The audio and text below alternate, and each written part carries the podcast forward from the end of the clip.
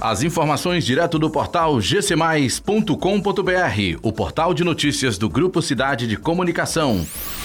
O Brasil registrou nesta quinta-feira a primeira morte por Covid-19 causada pela variante Omicron do coronavírus. O óbito foi confirmado pela Secretaria Municipal de Saúde de Aparecida de Goiânia, em Goiás. A vítima era um idoso de 68 anos que estava internado e possuía doença pulmonar obstrutiva crônica e hipertensão arterial. Ele já estava imunizado com as duas doses da vacina contra a Covid-19, além da dose de reforço. O idoso havia tido contato com uma pessoa que testara positivo para a doença e confirmou confirmar a infecção pela nova cepa. No Ceará, o governador Camilo Santana afirmou que o aumento da taxa de positividade de testes de Covid-19 no estado é uma sinalização da prevalência da Omicron em solo cearense. O último informe semanal da Secretaria Municipal de Saúde de Fortaleza em 2021 já tinha antecipado a transmissão comunitária da nova cepa na capital.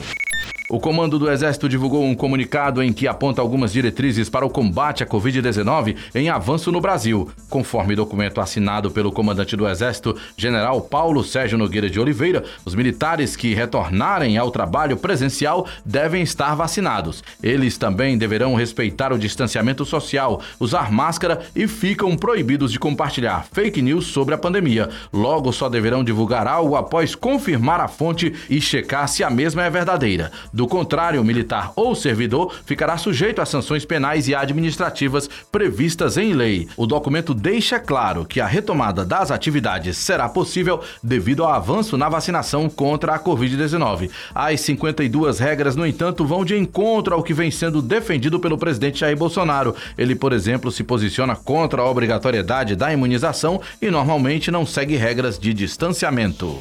A Uber informou por meio de nota que vai alterar a estratégia de delivery no Brasil, desativando o Uber Eats, serviço de intermediação de entrega de comida de restaurantes. O Uber Eats vai continuar disponível até o dia 7 de março. Depois disso, a empresa afirma que o aplicativo poderá ser usado para compras em supermercados e atacadistas, assim como itens de decoração, papelaria, bebidas e produtos para pets. A Uber diz ainda que vai expandir a Uber Direct, produto corporativo que permite que lojas façam entregas no mesmo dia para seus clientes. Segundo a companhia, esta modalidade cresceu cerca de 15 vezes em número de viagens ao longo dos últimos 12 meses, impulsionada pela demanda de grandes marcas que aderiram ao serviço. Essas e outras informações você encontra em gcmais.com.br.